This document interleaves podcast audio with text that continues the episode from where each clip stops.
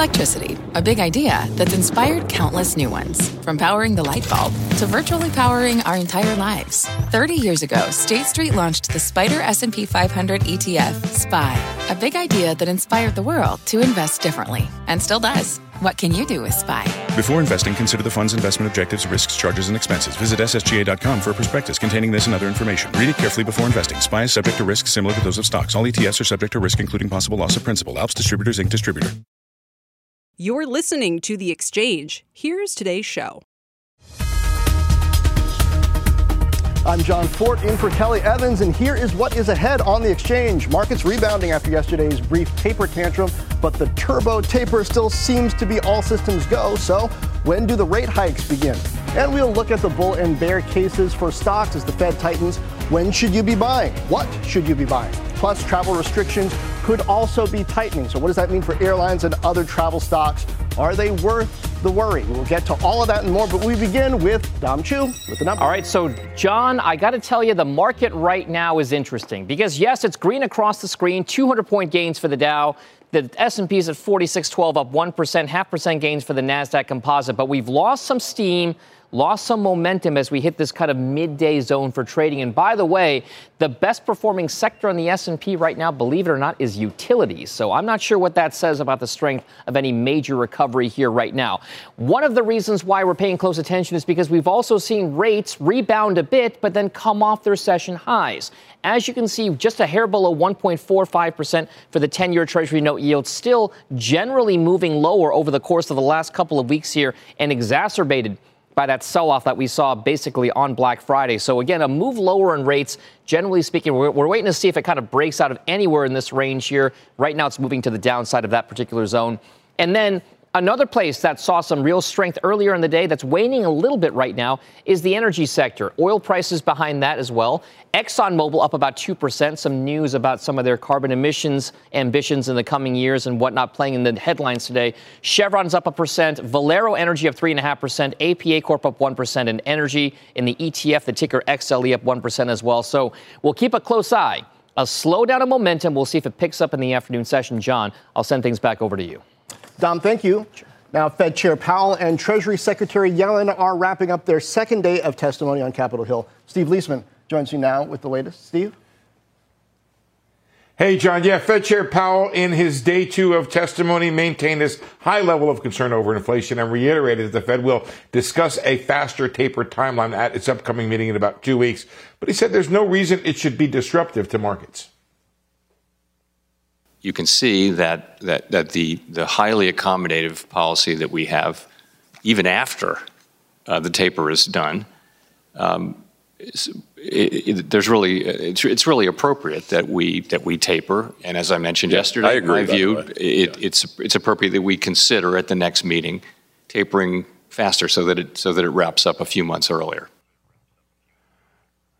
A lot more politics today. Republicans in the hearing working to pin the current inflation on the Biden administration's spending policies. Democrats blaming the pandemic and supply shortages for inflation and accuse Republicans of ignoring strong economic and job growth. Powell, as he always does, agreed a bit with both sides, saying growth is strong, but that fiscal policy can play a role along with supply bottlenecks on inflation. He added that he was not yet worried about wage increases. So, with the blackout period approaching, we're not likely to hear from Powell again until the December 15th press conference. So, unless the new virus variant turns out to be really alarming, the Fed looks on track to speed up the taper. Huh. Steve, it's like the new version of pin the tail on the donkey, pin inflation on the donkey, I suppose, uh, where the Democrats are concerned. But uh, did anything that we heard from Chair Powell today put more meat on the bone from what we seem to be hearing in the lane change up to this point? Uh, or, or did the politics get in the way of clarifying any of that? No, John, you had politicians, not Federal Reserve reporters, asking the questions of the chairman today. I would have asked him, how, how much would you do uh, in terms of the taper? I think you have to start thinking about maybe doubling it. Why, why go up in $5 billion increments? If you're gonna if you're gonna speed it up, why not speed it up fast? He did say a couple months, so maybe 30 billion is the right number from 15 billion. Uh, but we didn't hear more meat on the bone around that. Um, and the next question I would ask him is, okay, when are you going to start hiking? well, wish you were asking those questions. Steve, for now, stick around. Let's bring in Bob Pisani for more of the market's reaction to Powell. Uh, Bob, we're, we're off the highs, but the testimony has been going on from Chair Powell and uh, Treasury Secretary Yellen for quite a while. What to make of it? You know, I'll tell you, think about how much things have changed in the last week, John. A week ago, the biggest concern for the markets was a modest outbreak of Delta around the world, and would that get any worse? Now we're fighting a two front war, essentially, with Omicron, which you never heard of a week ago, and now the Federal Reserve, which is sort of flipped on the transitory theme. And that's a problem for the market. So the bulls are, are still very aggressive. The bulls are arguing it's likely this whole Omicron thing is going to blend into the Delta wave, maybe. Uh, but they believe the Fed is going to keep up modestly raising rates in 2022. It's unlikely there'll be a sudden fast track. The consumer is going to remain strong. That's probably likely true. The big debate is whether margins will still remain up there. 13.5% is the record margin this year. The bulls are arguing it's going to stay up there because they're going to still have pricing power. The bear case is, you know, Omicron is a lot worse. It could lead to a wave of lockdowns. But most of the bears are really focused on the Fed because the Fed raising rates quicker than the market anticipated is the historic killer of bear of bull markets. And that every trader knows about and believes in. If that's the case, tech stocks are overpriced right now and have to be sold off. So wh- where are you on the interest rate scenario? And where are you uh, on, on how aggressive the Federal Reserve is going to be? And that's the big debate right now. Bob, what's your sense of how the market has digested uh, the, the, Omicron news since Friday, when there seemed to be this kind of reaction to it? Zoom shot up. I think it was well above 200 a share, up above even 225. But then since then, it's mostly come back down. That's just kind of a, a pandemic play example. But yeah. meanwhile, things have been moving around some. So uh, has there been some, I guess, rationalization, or or is this still knee jerk, just for, from different hammers to the knee?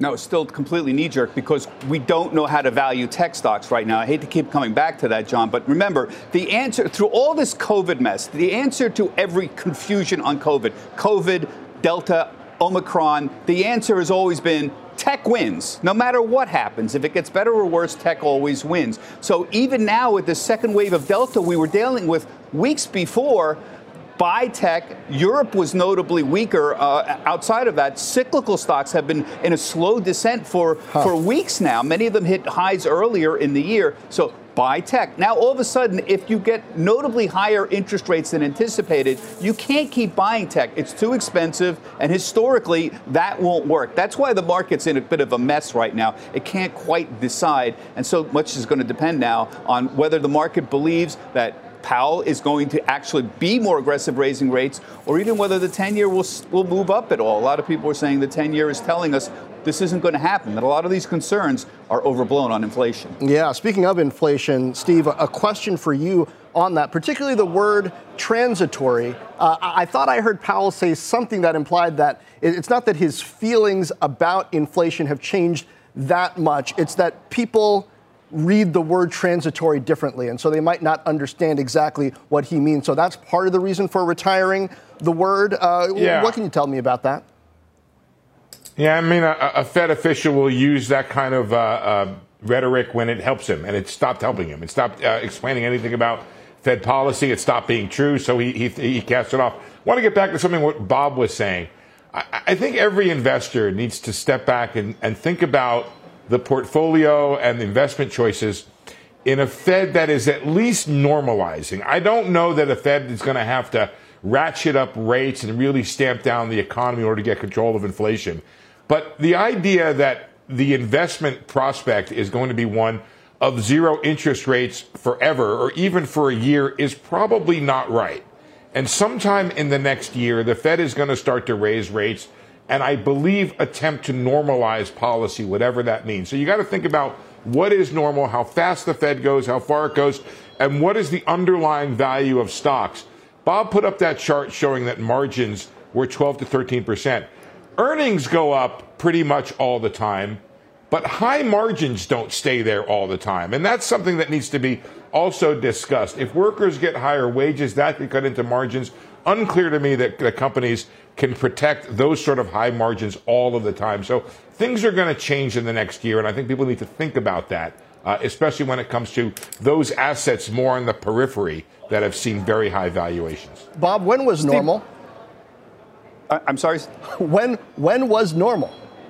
right? Oh I mean, my gosh, it was before 2009. I can tell you that. I mean, look, the, one of the things that, as a stock market reporter, I've had to deal with is the role of liquidity in helping the stock market. I'm, I'm an old school guy. I'm a fundamental guy. Stocks are determined by dividends, future dividend streams, future earnings stream, and a speculative element. We call it the market multiple. How much you're willing to pay for a dollar of earnings. But beyond that, there is a whole new school that has developed since 2009 to study liquidity. Liquidity is literally how much money is there out there. And the Federal Reserve has been pumping money for the last 12 or 13 years into the economy. Much of it's found its way into the stock market. And so everybody, bulls and bears agree, the market is higher because the Fed's liquidity. How much higher would it be if the Fed hadn't done anything? We don't know, but it's definitely higher because of that. And so we're trying to address what does all this liquidity mean and what does withdrawal of liquidity mean? That's right. why the market freaks out. We don't have an answer. We don't have a historical precedent for this kind of uh, liquidity tidal wave that the Fed has been engaged in. Yeah, it's been a long time. I, I guess we're about to find out. Steve, Bob, thank you. Now, my next guests say don't fear a faster taper, as it doesn't necessarily mean the Fed is going to be less accommodative. Joining me now uh, with how to play it are Mark Avallone, president of Potomac Wealth Advisors, and Mariann Montagne, portfolio manager at Gradient Investments. Welcome to both of you. Uh, Mark, uh, accommodative in what way? Well, a taper, they're, they're, they're withdrawing this huge stimulus, the bond buying program, but that's a long way off from raising rates. Global rates are nowhere near positive in many developed countries global growth is going to be is going to struggle with the same issues that they faced pre-COVID. Europe hasn't solved their problem, the excessive regulation, the aging populations, Japan, the same problems over there. I think we're getting ahead of ourselves by thinking that the global economy is going to be roaring. We don't operate in a vacuum. So I think we will finish the taper and then there'll be a pause before there's any Fed action. I think the bond market is telling us that, and I think that's another reason why tech stocks have done well. Huh. Mariann, though, I, I wonder, kind of piggybacking off that last conversation that Steve and Bob and I were just having, th- things are so far from normal, especially with the amount of volume that retail investors have in this market, the amount of options trading, the, the amount of trading on margin, that uh, as things, as conditions change, I'm not sure uh, how volatile the market is going to be in response to that. What do you think?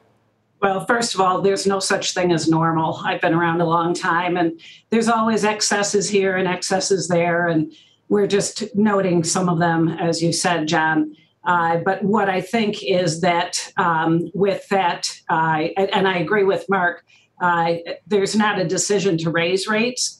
Uh, but given the specter of another COVID mutation, investors have been moving to quality across the board. And, uh, you know, that's driving up the price of bonds and driving down yields on the benchmark 10 year at least. Um, we think the trading in the last few days may be part of year end window dressing as losses were taken in small cap software stocks, particularly. And uh, in the movement toward quality, I, I, think what most people don't realize is that Apple, which this morning I heard compared to a bond for some odd reason, uh, with its 30 multiple on next year's earnings and slowing growth next year, uh, what people don't realize it's it's now a larger percentage of the S&P than the staples sector, the energy sector, real estate, and utility sectors uh, that's way beyond normal. That's that's way out there. Wow. Um, but you know, there's caveats to everything, including the Fed's decision about the Omicron variant and treatments too in the coming days. And so we still believe the health of the economy depends on the health of the population. Well, you said Apple, so maybe the other side of that, Mark, I think you like it, right? Well, we do. I think there is such a thing as an entry point and, and maybe not chasing after, especially after it's run up so much this week. But certainly Apple is generational. I, my, my kid doesn't know anyone who doesn't have an Apple. And I think that's replayed throughout the country. And there's going to be generations upon generations of people expanding into the Apple ecosystem. They're, they're buying accessories. The Apple TV is going to be one of the winners in streaming. So it's a question of what price you want to get in. And we think streaming is going to be a big driver in the future. And, and that, that's one area that we think will be strong, whether there's a COVID melt up again or even if we have more of a reopening. We think that's going to be the delivery system. Apple's poised in so many areas to benefit. Well, Mariann, you said there is no normal, but I wonder is there a safe? And people seem to be kind of rushing to Apple for safety for many of the reasons that Mark mentioned. But You like gold. Uh, is, is that for the traditional safety reasons? Yeah, it's uh, and as inflation expectations are moving higher for longer, uh, it's historically served as a store of wealth in an inflationary environment. We don't have that history in any other asset class. And in a highly volatile market, it's a safe harbor. And that's what we've been seeing for the last three weeks. I uh, could continue through year end. So I, I do think gold is a good, uh, a good place to be. All right. Well, I, I guess gold is still gold, even if to some people, Apple is like a bond. I can't figure that one out. Mark, Mariann, thank you. Thanks, John. Good to be here. Still ahead, chip stocks have tripled since their March 2020 lows. Several names are coming off their best months in years. So, is there still room to run, or are the semis set for a pullback? Plus, we will speak with the CEO of IBM's Red Hat unit about the state of software and what's next for the cloud. And as we head to break, here's a look at the S&P sector heat map. 10 of the 11 sectors are in the green, with utilities leading the way. The exchange is back after this.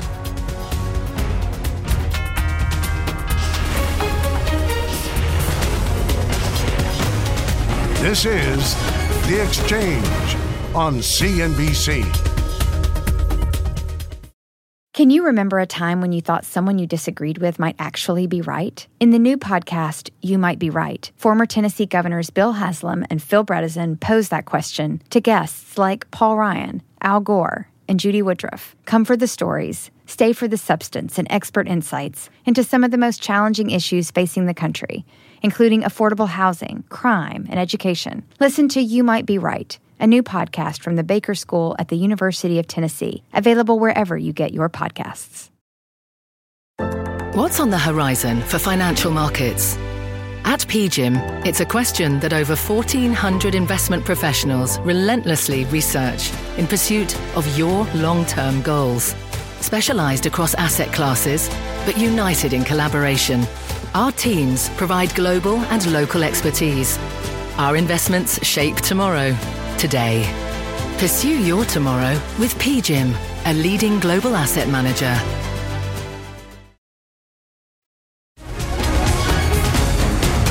Welcome back. A handful of chip makers, including Lam Research and NXP, hitting record highs today. More than half of the SMH ETF components are less than 5% away from their all time highs. But with competition in the space heating up, can these rallies continue? Christina Partsinevelos joins me with more. Christina? Well, John, the rallies can, are continuing today, like you mentioned, although semiconductor chips are expected to be in short supply well into next year. That's according to Deloitte Global's annual report, but remains pretty consistent with reports from chip makers such as Intel and Nvidia. So you're wondering why? Well, we know a significant surge in demand driven by digital transformations and also accelerated by the pandemic. And so that's driving prices higher for these stocks. Semiconductor ETFs like VanEck and iShares Semi posting their best monthly gains in a year. Qualcomm has seen its best month since April 2019, AMD's best since July 2020, and Nvidia posting its best month since May 2017. Intel, though, I want to focus on that, which is relatively flat for the month, is now just $5 billion in market cap away from being eclipsed by AMD in total size. So, as the shortage persists, demand and competition keeps ramping up, companies are stepping in to produce their own custom chips to fill the gaps. For example, Amazon Web Services, the latest to announce on Tuesday two new custom computing chips seen as future alternatives to both Intel and NVIDIA. Here is the AWS CEO, John, I know who you spoke to uh, earlier on CNBC on why their chips are competitive. These are really important and, and uh, uh, material advances in price performance, and uh, customers just keep demanding more and more and more. And demand that the United States wants to accommodate. The CHIPS Act could authorize $52 billion in subsidies for domestic semiconductors manufacturing, but is still sitting in the House after passing the Senate in June. So it's up to Capitol Hill to see if production will ramp up and help fill those shortages. John? Yeah, a lot at stake there, Christina. Thanks. With more companies moving uh, chip production, or at least chip design, I should say, in house, a new report from B of A Securities points out that while U.S. firms will make up 60% of global chip revenues, production capacity has dropped from 37% in 1990 to just 13% in 2020. So, as the U.S. ramps up production, which companies will be the winners? Let's bring in Vivek Arya, uh, senior semiconductors analyst with B of A Securities. Vivek, uh, great to have you. So I, I wonder, it's interesting here. You got Global Foundries in the mix, which isn't on the latest process technologies. You've got Intel, which wants to be on the latest process technologies. And you've got this huge divergence in valuations where AMD is just now within spitting distance uh, of Intel, uh, whereas a little bit ago it, it was just crossing 100 bucks a share. Now it's over 150. So so where do you place your bets here? Sure. Thank you, John. Thanks for having me. Uh, like you said, a lot of cross currents. And I think the, the big picture view is that over the last 30 years, the semiconductor industry has essentially created these centers of excellence. Uh, you have a lot of the advanced chip design being done in US and Europe. You have a lot of the consumables, a lot of the raw materials in Japan you have the advanced logic fabs in Taiwan, and you have a lot of the memory production being led by the Koreans. And that structure has been very profitable and optimal for the semiconductor industry. But as you pointed out in the segment before, uh, what we are seeing now is that combination of supply disruptions, there is COVID related disruptions, and on top of it, there is this longer term issue around geopolitics where every country in the world wants to be self sufficient in the production of uh, semiconductors. Right. So, how does this play out? I think this plays out in the lagging edge over the next year to two, where there is a lot more capacity uh, that companies such as a Texas Instruments, Microchip, Global Foundries you mentioned are putting on. But then the leading edge side will probably take a number of years, anywhere between three to five years, uh, in terms of uh, different countries becoming self sufficient. And in our view, the be- the most important beneficiaries of this trend will be the semicap equipment uh, makers, such as a KLA, Applied Materials, uh, Lam Research, Teradyne, and others. Yeah, and I, I guess I'm, I'm, not sure if it's in your coverage universe, but ASML might also fall in there, which leads to my next question. It sounds like you're leaning toward equipment here, but between, say, design, packaging, process technology, and equipment, what do you think is going to be most strategic in semiconductors overall, say, over the next three to five years. Uh, so if investors see that they think a company has a particular advantage in one of those areas, that's where uh, they should lean. Sure, John. I think uh, from our perspective, the three big trends in semis are cloud, cars, and capex. So those are the three C's in semis. And in cloud, it's essentially companies that are serving the cloud makers, uh, serving the new metaverse uh, trend. So those are the NVIDIA, the AMD, the Marvell, the Broadcoms of the world. I think on the capex side, that's where the semicap equipment uh, companies, including ASML, KLA, Applied Materials, Lam Research, and and uh, Teradyne. So it will take a combination because the cloud companies are really extending the boundaries of technology. They are creating that deeper relationship. They're, you know, they're really extending uh, what it means for semiconductor companies to uh, be more productive uh, in this new cloud computing era. Hmm. But on the other side, you also need the backend uh, to come in and make sure that those products are designed and delivered with a great deal of uh, scale and reliability. So, so I think it's, it's, a complementary approach. What, in a way, though, is, is a fair price to pay for a hot product? And by product, I mean stock in this case. I look at, say, Qualcomm, AMD, NVIDIA. All of them doing extraordinarily well, but all of them perhaps expensive depending on uh, how well you think they can do from here. How do you judge what's a good price? Sure. So uh, the first thing uh, I think we have seen in technology stocks is uh, that what what really drives them is the size of the opportunity and the company's uh, competitive uh, position and its execution. And if we look over the next five or 10 years, I think there is a lot more of the workloads that are moving to cloud, and that requires very advanced level of scale, IP, working with the software ecosystems. And I, in my view, very few companies are able to achieve that. Someone like NVIDIA is absolutely at the forefront uh, of that. But in addition to what's happening in the cloud and the data center, so kind of the, uh, the main part of the network, you also have companies coming up on the edge.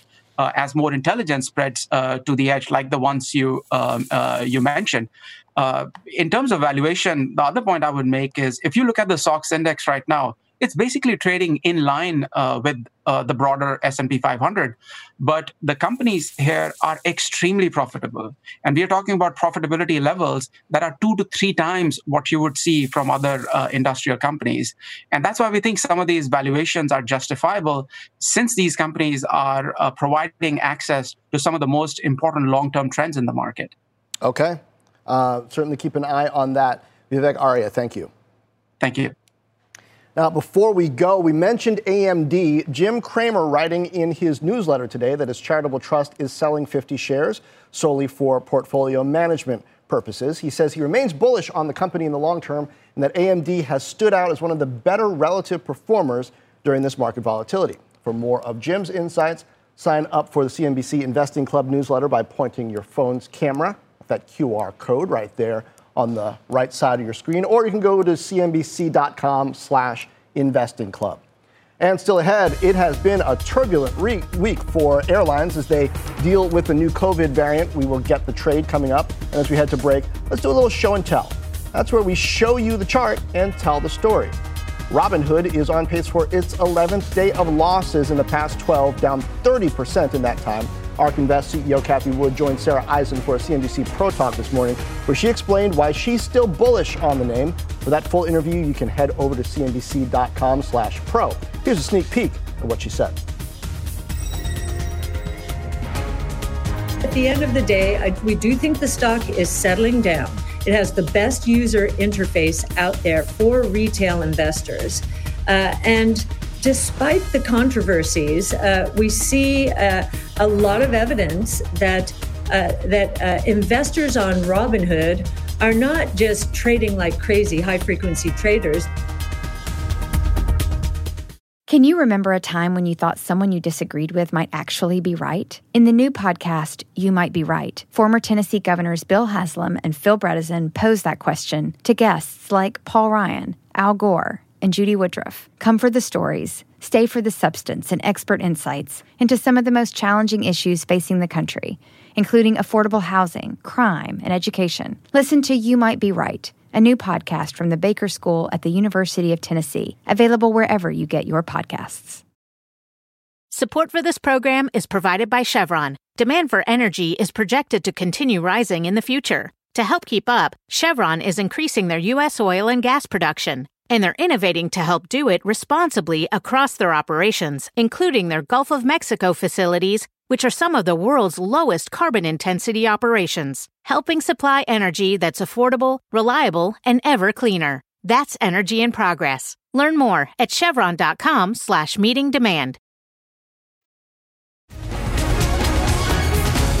Welcome back to the exchange markets, losing steam with the Dow off session lows of 119 points. Today's gains, uh, still not enough to completely offset yesterday's losses, but here's some of the movers this hour. The retail ETF XRT is lower today, down 3% since Monday, putting it on pace for its third straight week of losses. That's its longest losing streak since March 2020. Krispy Kreme is down 7% after Goldman downgraded the name from neutral to sell and set a price target of $14 a share.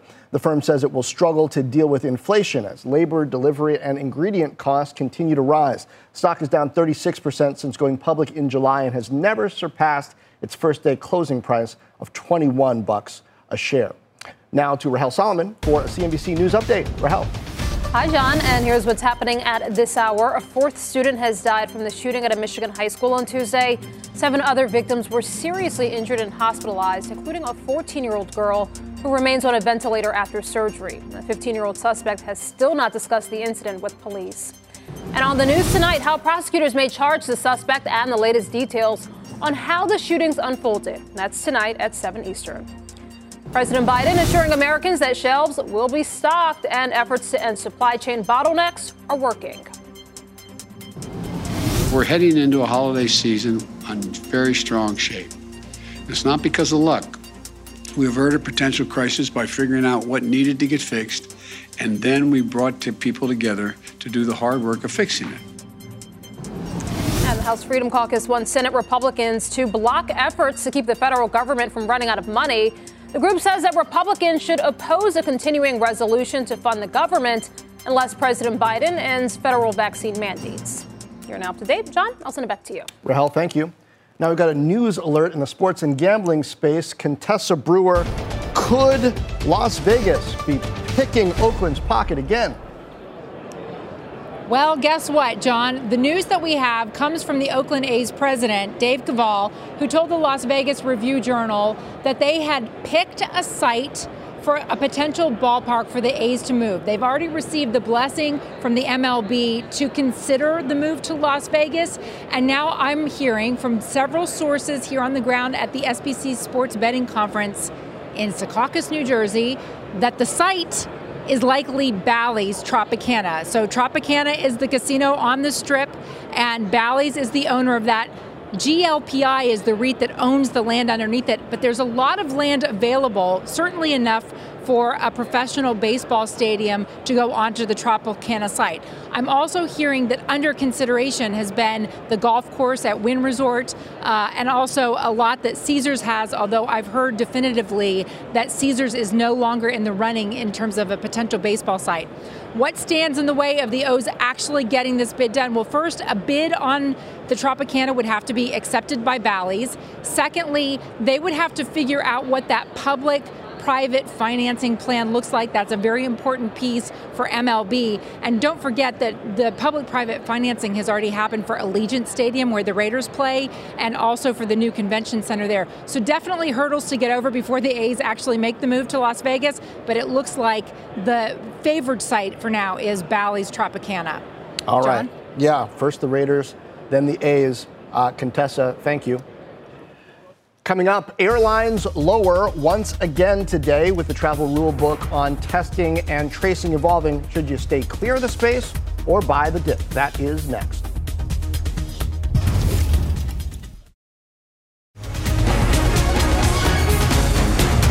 It's been a wild week for the travel sector thanks to the uncertainty over the Omicron variant. CDC is now ordering U.S. airlines to disclose passengers who have been to South Africa.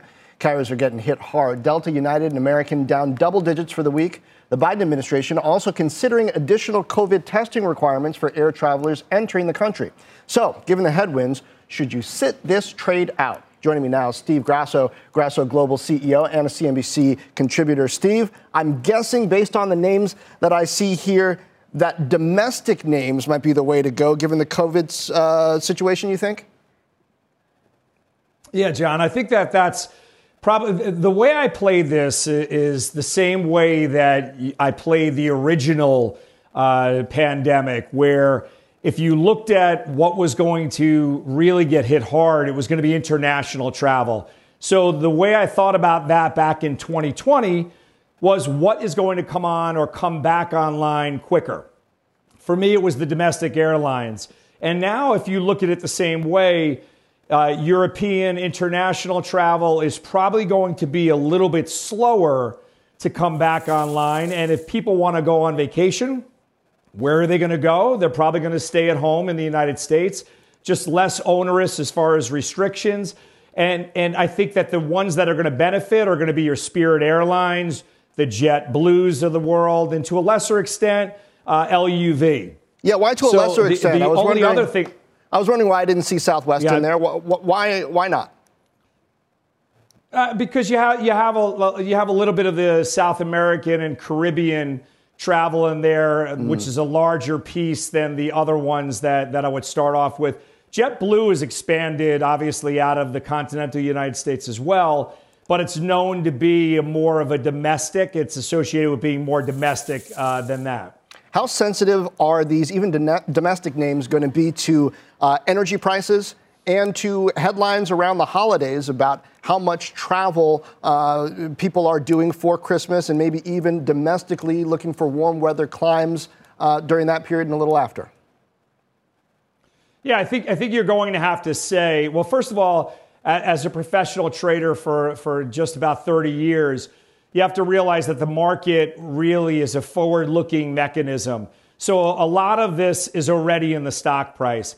So the way I look at these prices of these stocks and the drawdowns that we've seen recently, John, is that if you go back to 2020, those lows that we saw saw in, in late April of 2020, and then the peaks that we saw just about a year later in all these airlines, the retracements or the backing up of stock price is either at the 50% level or more.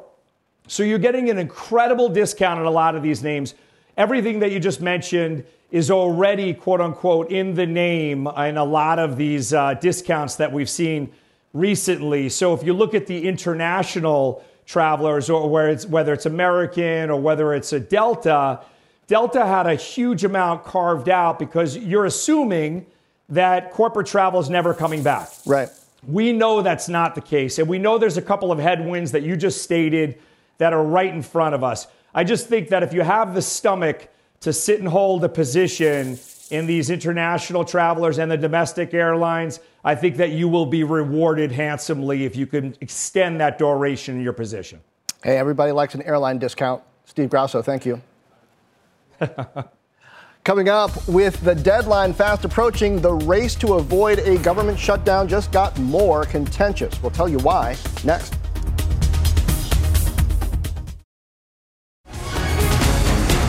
Welcome back. Now that Turkey Day is over, it's time to play chicken. With just two days until Friday's deadline, Republicans are now publicly threatening to force a government shutdown if Democrats don't give in to their demands regarding vaccine mandates.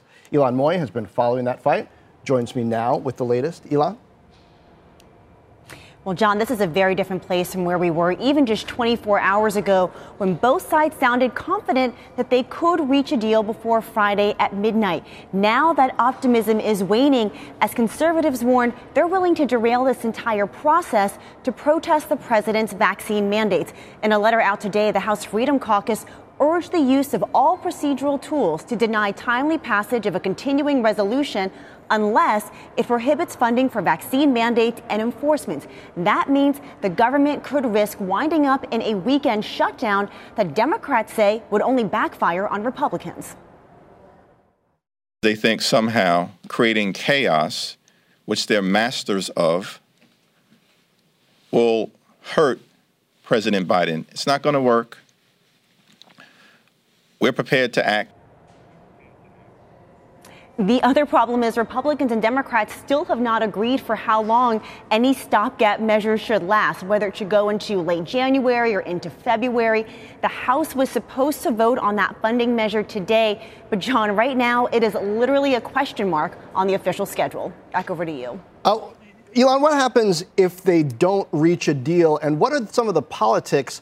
Behind this move are vaccine mandates so unpopular with the Republican base that even if a deal gets done, the fact that they put up this resistance is going to be beneficial? Yeah, so the reality is that eventually lawmakers will fund the government. There are enough votes to pass this continuing resolution. The question is, how long does it take them in order to do that? And they might miss that Friday deadline. And this is causing a little bit of a rift within the Republican Party because some Republicans, even those who are against the vaccine mandate, say this is not the right way to draw an attention to this issue at a time when we're, you know, battling new variants. Do you really want to even flirt with a government shutdown, even if it's just a short one. So Republicans are debating amongst themselves the best way to go about criticizing this policy that many of them don't agree with. Huh. Well, uh, we'll see what the polling says about the popularity of the policies, and oftentimes that has an impact on at least how long these things take. Ylan, thank you. Up next, despite shares of IBM falling nearly 12% since the acquisition of Red Hat, the deal has proven to be a multi billion dollar boost to IBM's overall business. We'll talk to the Red Hat CEO about that and the future of cloud computing next. The Exchange. We'll be right back. Welcome back. Want to get a check on the market here. You can see the Nasdaq has turned negative. The Dow is heading toward the flat line. S&P, uh, which had been higher by well over a percent, is now just fractionally higher. This after reports that there may be the first case of the COVID variant, the Omicron variant uh, in California. We'll have more on that as we get it, but the uh, major indices reacting negatively uh, to that as they have since uh, Friday when news of the variant first uh, emerged and began to hit markets. Now, meanwhile, it's been more than two years since IBM bought cloud company Red Hat for $34 billion, the largest software acquisition at the time. Since then, Red Hat has driven nearly $3.5 billion in business for Big Blue.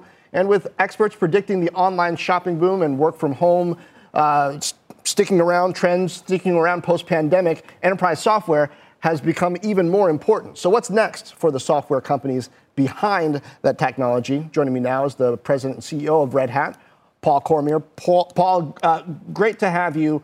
This, I like to call this Cloud Week. We've got AWS reInvent happening right now. And uh, not only hybrid, but multi cloud have become increasingly important trends in the space. And Red Hat has been there uh, longer than anybody, one could argue. How is that affecting the, the requests that you're getting from customers? Well, I mean, you know, it really is uh, everything we hear about from customers. You know, one of the things we've seen this coming for a long time because open source software and Linux has really been is really the heart of the technology behind cloud computing, all cloud computing for, for that matter. You know, open source development has been the model where innovations really grown over the last 15, 10, 15, 20 years, especially in the inf- infrastructure space in the enterprise. Essentially, open source has become mainstream. Open source development and Linux has become mainstream. So so this is what we're this is what our customers are are starting to look for, at for their future. And so we we hear these things from them every day, and and that's what we're addressing. Now, some months ago, I remember talking to IBM CEO Arvind Krishna about how, hey, IBM's looking to serve customers uh, however they want to be served, even if it means not necessarily getting the sale for a different IBM division. Now, uh, AWS is coming after mainframes uh, this week at reInvent, trying to get people to migrate off of them. That's a big business for IBM. How much is Red Hat able to serve the type of customer that's even maybe moving off of other IBM technology? Well, you know, whether, whether it's mainframe or uh, other technologies that are in the current data center, I mean, we're, we're talking here about a shift over time. I mean, cloud computing's been around for 14 years, something like that, uh, maybe, maybe a little longer. And uh, you know, early on when we talked cloud, a lot of people were saying we're going, every application is going to the cloud tomorrow. That really, once they got into that and looked at that, that's really kind of impractical. And what and what CIOs are doing today is they're looking to to look what their overall architecture is going to is looking like and where applications need to sit. Some will sit on premise, some will sit out in one cloud, some will sit out in different clouds. Mm. That's what we've been building to for the last eight plus years is that architecture. We saw that coming because, as I said earlier, most of this innovation in our in our in, in is built around Linux and open source, and, and we've been helping our customers get on that technology for over 20 years now. A really important trend, especially as businesses and consumers rely more on technology during these times. Paul, thank you. Paul Cormier, CEO of Red Hat. You've been listening to The Exchange. Make sure you're subscribed to get each episode every day, same time, same place.